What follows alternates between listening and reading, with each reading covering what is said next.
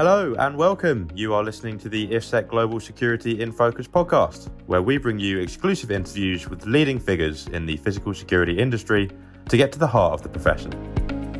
I'm your host, James Moore, the editor of IFSEC Global, and I'm delighted to bring you episode four of the Security in Focus podcast. We're lucky enough to have not one, but two guests for today's episode, where we'll be discussing converged security centers and the Internet of Things.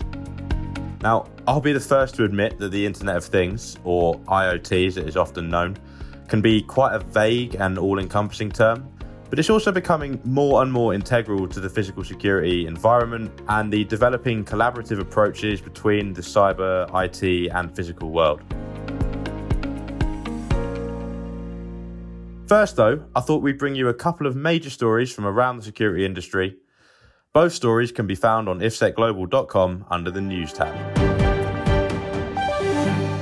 First up, we have the news that Securitas, one of the world's largest security services companies, has completed its acquisition of Stanley Black & Decker's electronic security services business, Stanley Security.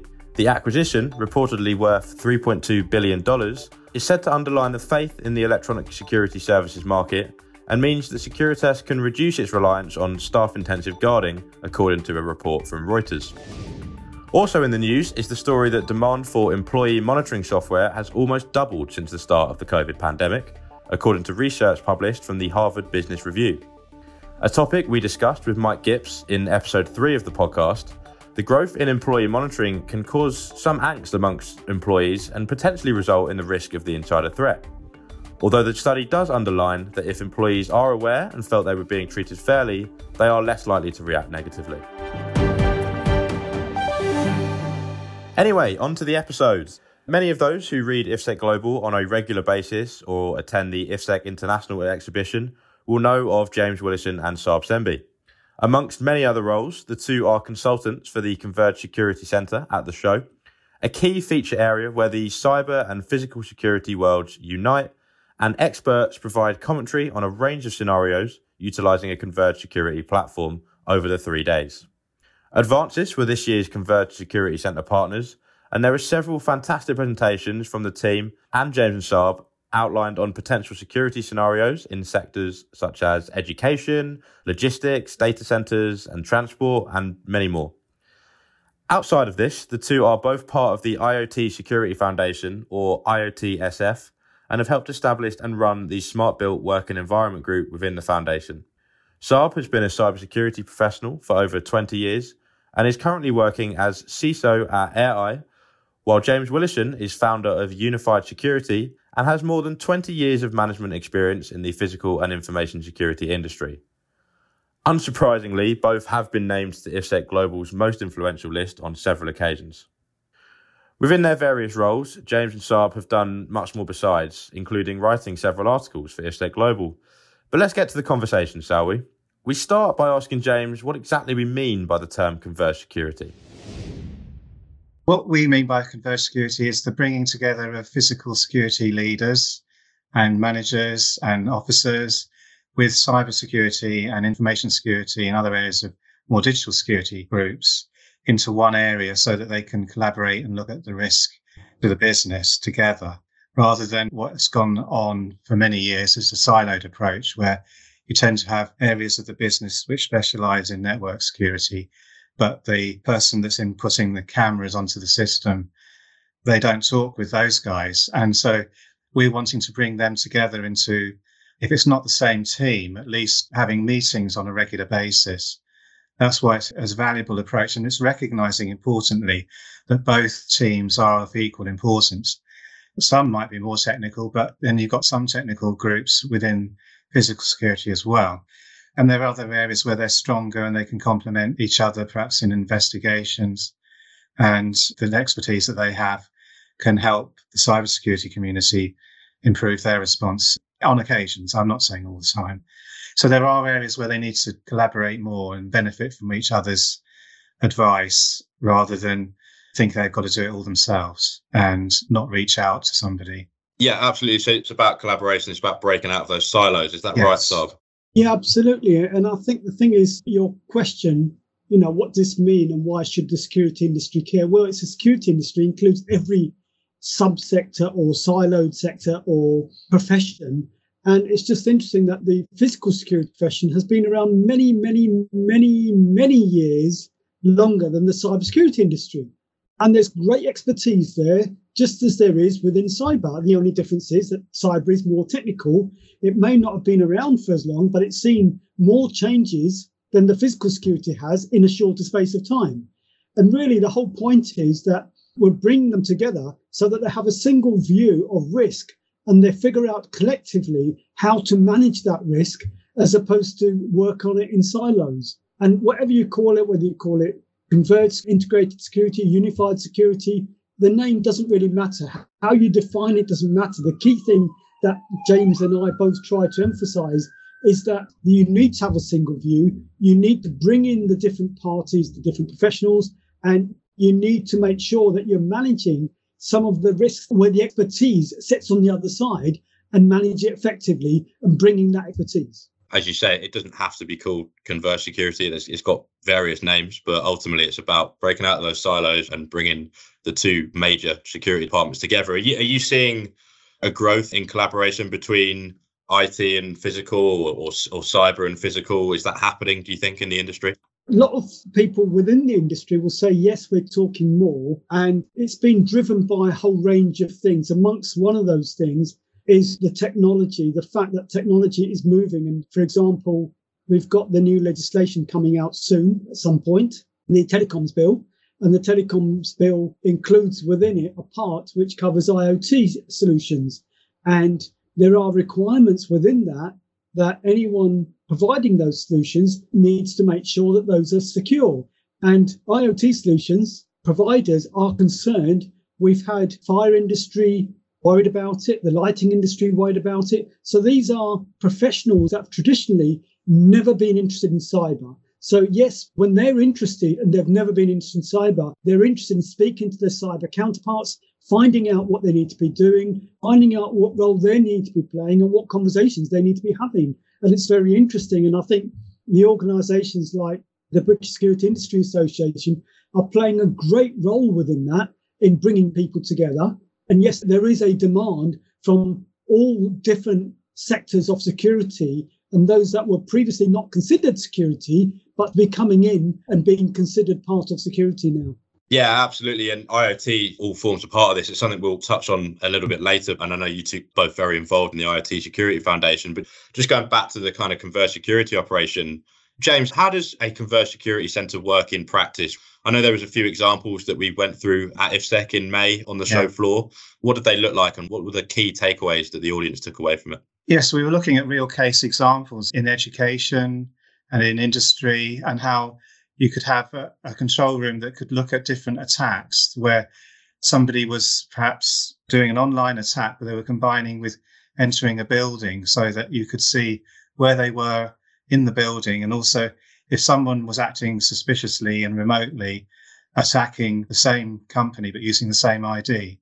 So you could actually see that and then isolate the incident, whether that was physically in the control room doing it and then responding by going to deal with the protester or that somebody has caused abuse to somebody in in an education setting, or whether that was in a another setting such as business where they were being attacked in a banking situation. The ability to be able to monitor in a sort of single track, you know, a single audit trail, where you can identify what's going on and then make a decision with some technological assistance so that, you know, you, the badge would show up as so and so, but actually that person was in another building. The camera could go onto that person and say, yes, that person matches the badge, but this other person doesn't. So they isolate the right person.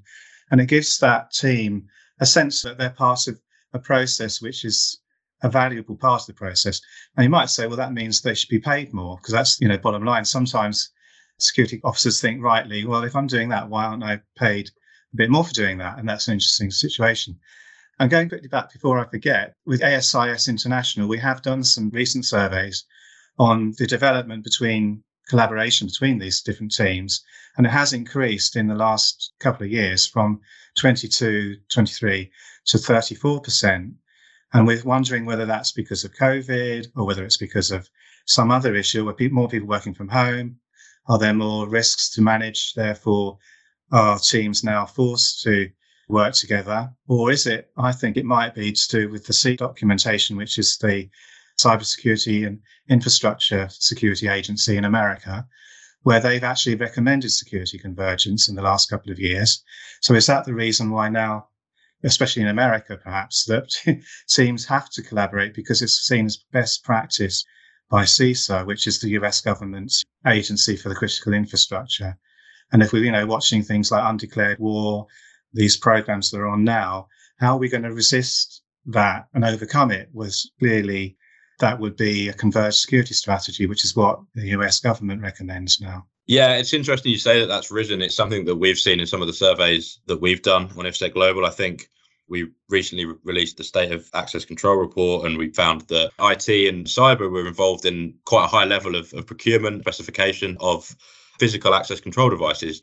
Previously, these might have sat directly under the security department, I think, but as we move on to IoT shortly, everything's attached to a network now. You can't just have the one team looking at it. There's more than one team involved. You've got facilities, you've got IT, you've got cyber, as well as the physical security department who understand the base credential features that may not be understood elsewhere. Interesting that the American Society, uh, what was the name? Sorry. Uh, ASIS International. Some people call it ASIS, but we're not meant to be now. They've recommended it on that side of the pond. Do you think that's something we'll see in the UK? it's a difficult one whether we'll see exactly that. We'll see something and we will see some changes because the great thing about the industry is that where there's good practice, it may take time, but it does get copied, it does filter through.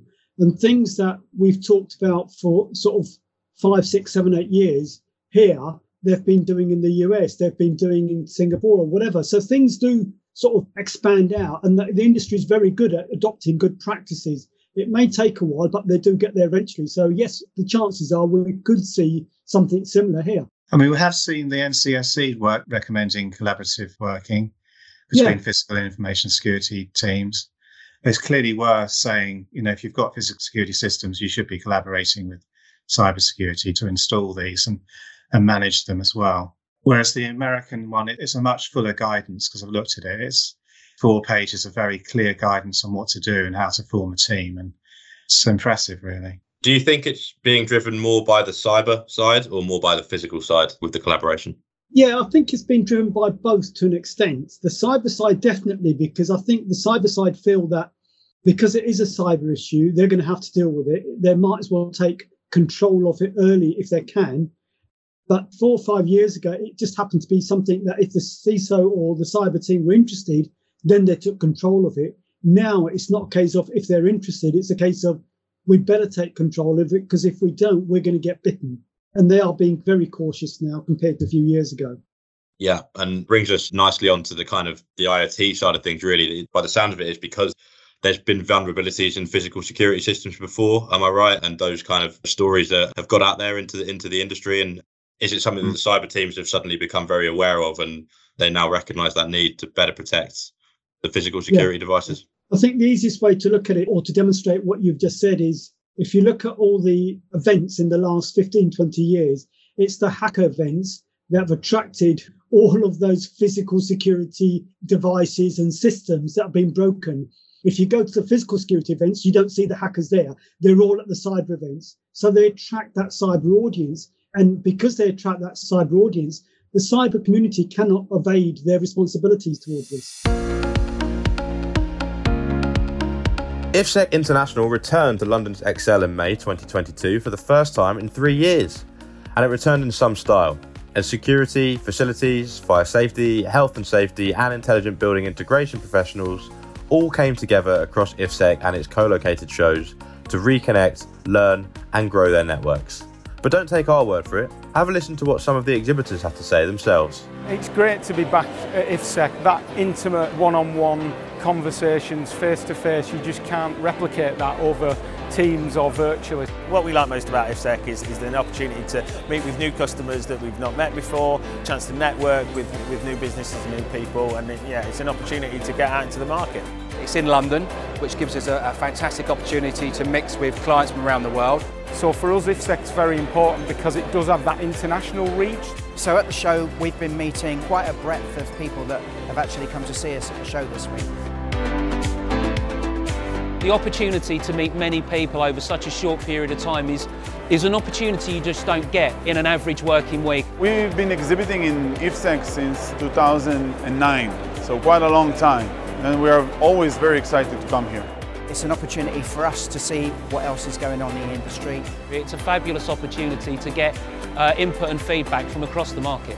IFSEC is one of the most important shows in the world. And giving us an opportunity to keep developing our product range for what our installers need is invaluable to our growth as an organisation and IFSEC is a great place to do that. If I was to describe IFSEC in a word, it would be brilliant, innovation, large, fantastic, opportunity, collaboration. So, IFSEC International is back in 2023 between the 16th and 18th of May at London's ExCeL. If you want to be notified as soon as registration opens, then you can pre register your interest today by following the link in the show notes. And if you'd like to exhibit and speak to thousands of security, facilities, fire, and health and safety professionals, then just head to the website and download the sales brochure to find out more and speak to a member of the team. Let's get back to the discussion at hand today. For the second half of the podcast, we talk a little more about James and Sarb's roles at the IoT Security Foundation the IoT SF is a not for profit global membership organisation striving to make the connected world more secure as IoT device usage continues to expand at pace. But how does this impact the world of physical security? Well, we start by asking James this exact question and asking him to explain a little more about what the foundation is all about. I'm now the project and engagement manager. So we're working on lots of projects where we're seeking to engage people with IoT security and what does that mean to them. One principal thing is we're trying to make the router and the networks around the router more secure, which is an open and intelligence open source project. So we're encouraging people to join that who understand router security and other parts of the network and how we can make that more secure. That's a government project as well. So two projects. Basically, they're about securing the many things called ManySecured. And then the other ones are working with Sarb Moore, who's on the board now. We're working with CISOs in the future to try and bring challenges that they might be facing around IoT and IoT security in particular. And then we're also looking at smart buildings and how to better secure those so that the people that are working in them, the facilities managers, the building owners, the manufacturers who supply those, looking at the whole supply chain, but also people who are actually integrating and installing the systems and then the, helping the security managers and the FMs to actually make sure a they know how many devices and systems they've got, which is a challenge, and what are they doing? Another challenge. What is IoT doing in their building? And that's a huge area to try and understand because you don't even know how many you've bought necessarily. And then trying to work out it's a big organization, where you're going to start with the risk to those devices and systems that Sarb was talking about. There's so many different things to look at, and we're very privileged. And I'm now full time working with them, but there's so much to cover. We've got a, lot, a big community which we reach out to. So, so please, anyone who's interested in this, don't hesitate to, to get in touch with us because we want to try and help make this situation a bit better. IoT is in almost every facet of every industry right now, yes. isn't it? It's in from yeah. from manufacturing to logistics through to you know we cover fire as well on IFSEC Global, and right. I know we, we had exactly. some discussions on that at FireX this year. There's an old adage you've used, which is if it ain't secure, it ain't smart. We talk about smart buildings in a lot of industries now. It's a term that is sometimes difficult to define. What does smart really mean? Do you think end users and organizations are really aware of how protected their devices are and what they're buying, or is that a part of the IoT Security Foundation's mantra to educate everybody on security of their devices? Partly, and I think you're right, and that's a really good question. That everything that you see is driven by marketing, by vendors telling you it's smart, no matter how smart or not smart it is. It's like if we call it smart, we can sell more of it. And in some respects, it sort of weakened the actual meaning of the term of what smart was. And so much so that the NCSC in their document that they produced, they didn't call it smart buildings, they call it connected buildings or connected places because they are connected. They may not be smart. You could have two buildings with lots of technology that are connected, but the teams running those technologies would not have thought that the technologies were smart technologies. And that's quite important. And from the IoT Security Foundation's perspective, it covers all of those as well as those that are considered smart, those that are future thinking, and so on. So it's trying to cover all of those and it's trying to cover them in a way where it reaches out to the right audiences that should care and or are responsible. And really, it's trying to bring about the changes in the right way. And yes, James mentioned the work that James and I do as co-chairs of the Smart Built Environment Group. And we have been doing a lot of work around there in terms of looking at guidance and so on. But my role, separate from that group on the board, really is to have a look at the bigger picture. But before I go into the bigger picture, some of the work I have done within the Smart Built Environment Group includes working with the British Security Industry Association, the BSIA, in the work that was looking at installers of CCTV systems. And there's some great guidance that's come from them on that. And I was lucky enough to be one of the members of the team. And because I'm one of the few cyber members, I get a lot more mentions than many of the other members who've contributed far more than I have. But because they don't have the cyber experience, unfortunately, I get the greater mention. The teams are fantastic. They've got years of experience and they've put together a great code of practice around installation. They've got great code of practice around manufacturing and what to take into consideration. It's not the end goal that they've achieved so far. What they've achieved is a first baby step to getting the industry and the installers thinking about it. And I say baby steps because when I joined the group, I wanted to do loads more. And they all understood it. They said, at the moment, we've got challenges, just asking them to do these few things. If we start moving fast, we'll lose them all and it will never, ever happen. So really what they did was they were great holding me in check and saying, look, let's start looking at those things that are easy for them to do or we can get them to do as a first step. And once we've got them to do that, we'll move on. And the great thing is it's a good code of practice for the manufacturers and the installers. And what's happened since then is that other industry bodies, as I mentioned earlier on, the Fire Association, Lighting Industry Association, they've both been interested in the installer documents, and partly it's been driven by the legislation. So that's again some of the work we've been doing in the Smart Built Environment Group. From the board perspective, in terms of you know part of the question you asked me about where the focus is, because I'm a Chief Information Security Officer, I am looking and working with the IoTSF to help target some of that CISO community and what they can do and how they can improve and how they can work with their teams and equally how they can start taking the right responsibility. And some of the work we're doing, we will be presenting at the IOTSF conference in October this year. I've been doing some work which basically looks at some of the frameworks and standards that are out there and looking at how they're outdated they are when compared to the assurance framework that the IOTSF has, because that's updated every year in relation to the threats and the risks that are out there, as opposed to the frameworks like the NIST cybersecurity framework. It's excellent framework. It was really good when it came out, but it's a good few years old and it's showing its age because it hasn't adapted to today's risks and threats out there. So those are the sorts of things that the IoTSF, the board level that we've been looking at and how we can help the community out there. You know, physical security threats evolve, they do change, but the cyber world it, seems to evolve quicker and develop more sophisticated ways of attacking and, and getting into in systems then it's difficult to keep up from a defense perspective i guess and that's why the you know getting the basics right from the installation stage i guess to the start of the supply chain from the manufacturing stage through to ensuring your suppliers are, are yeah. cyber secure i think that's what the iasme cyber essential scheme is about from my understanding and getting it right from installers through to end users and in, into use, I guess, is, is, is what it's all about. That's a really good example you use. And I think the point to understand about that is the fact that organizations need to look at organizational security.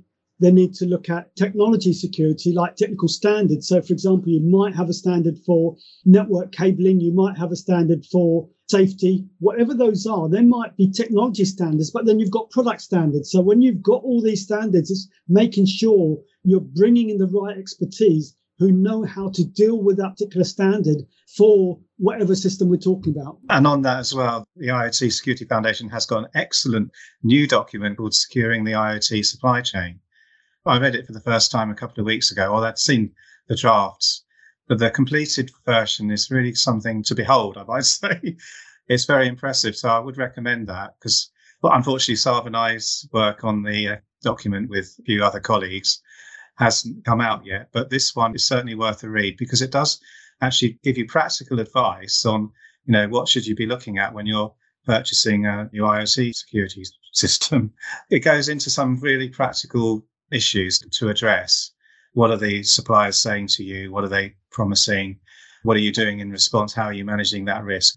It's a good read. the other way to look at it from many enterprise perspectives is that you can manage your staff, you can manage your technology. But if you're an enterprise with 50, 60,000 third party suppliers of services, we've seen so many attacks over the last 10, 15 years that have been targeted attacks to third party suppliers.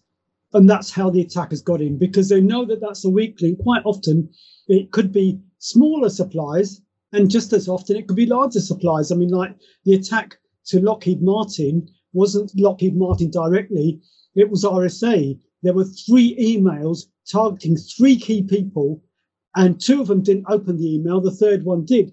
You can't blame the person.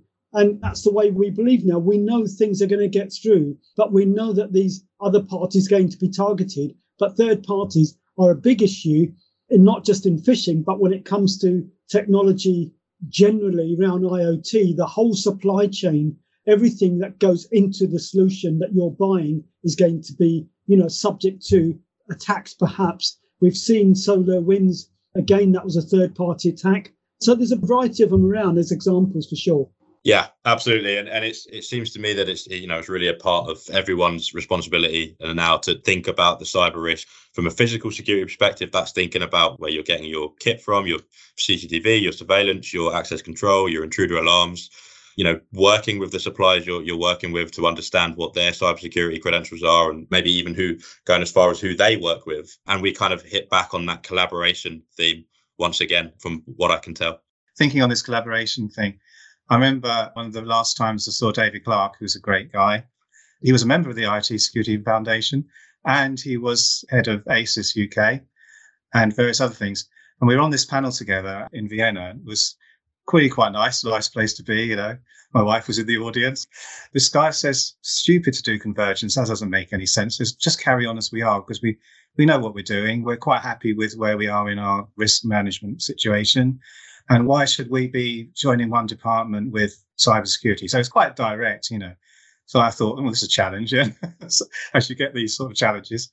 And then Dave said, no, it's not going to work for the future. You can't work like this. In a smart building, you've got, say, up to 50,000 devices and different systems all connecting to, to you don't know what.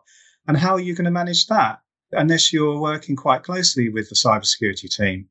He said, it's not going to work this guy couldn't say much back to him, to be honest. I was going to say the other way to look at that is if you look at cybersecurity systems, many of them are not connected. Yes, there are some things that are connected, but most cybersecurity mm. systems are not connected.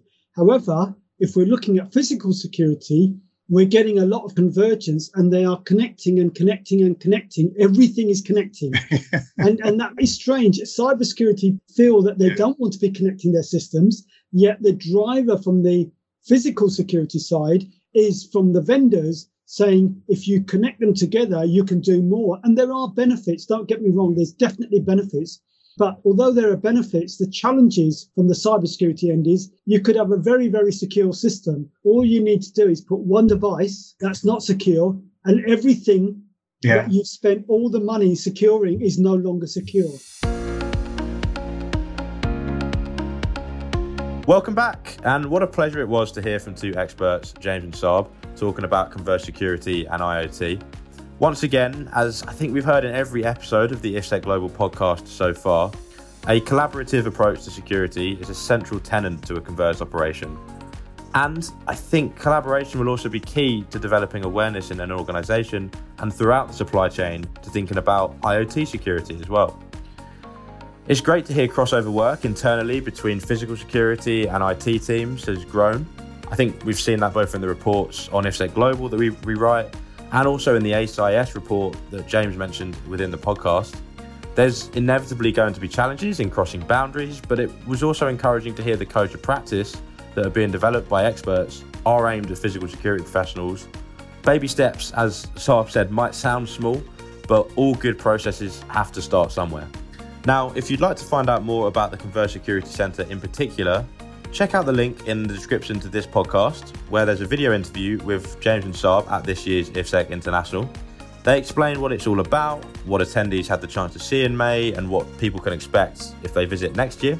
And there's also a link in the description to our latest trend report on physical access control and the registration page for the weekly IFSEC Global Security Briefing newsletter that you can sign up for to keep you updated on all the goings on in the industry.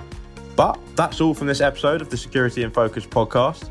This has been a podcast from IFSEC Global. Don't forget to follow us on Twitter, Facebook, or LinkedIn to keep up with all the latest in the industry. And it's actually worth mentioning, we're also now on Instagram. So follow us there as well. Thanks for listening and see you next time.